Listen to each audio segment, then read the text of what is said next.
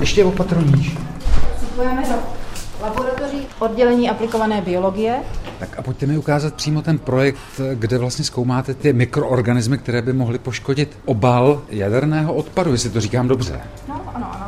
My o tom mluvíme jako o uh, uloženém obalovém souboru, což je teda ten kovový kontejner, v kterém bude uh, skryté to vyhořelé palivo. Vysvětluje vědecká pracovnice týmu, který se problematice věnuje Kateřina Černá. Zkoumáme především problematiku mikrobiální koroze, i to jestli bentonit, což je jílová hmota, která utěsní celý to úložiště, tak jestli v ní taky nemůže vlivem bakterií docházet k nějaké degradaci. Vysvětlete mi vlastně, co máte v tom boxu, kam strkáte ty ruce přes ty gumové rukávy. Tohle zrovna je třeba projekt, který se týká toho, jestli ty bakterie dokáží tomu samotnému bentonitu nějak ublížit. Cílíme na ten extrém, aby jsme uměli podchytit, co se tam bude v reálu dít. Doplňuje druhá vědecká pracovnice Veronika Hlaváčková. Jak simulujete ty vlivy, které fungují v řádech opravdu desítek, možná milionů let? Děláme experiment třeba rok nebo dva, simulujeme takové jako extrémní podmínky a hledáme, jestli to má efekt. Ve chvíli, kdy vidíme, že ani tak extrémní podmínky, které jsou pro ty bakterie prostě vhodné,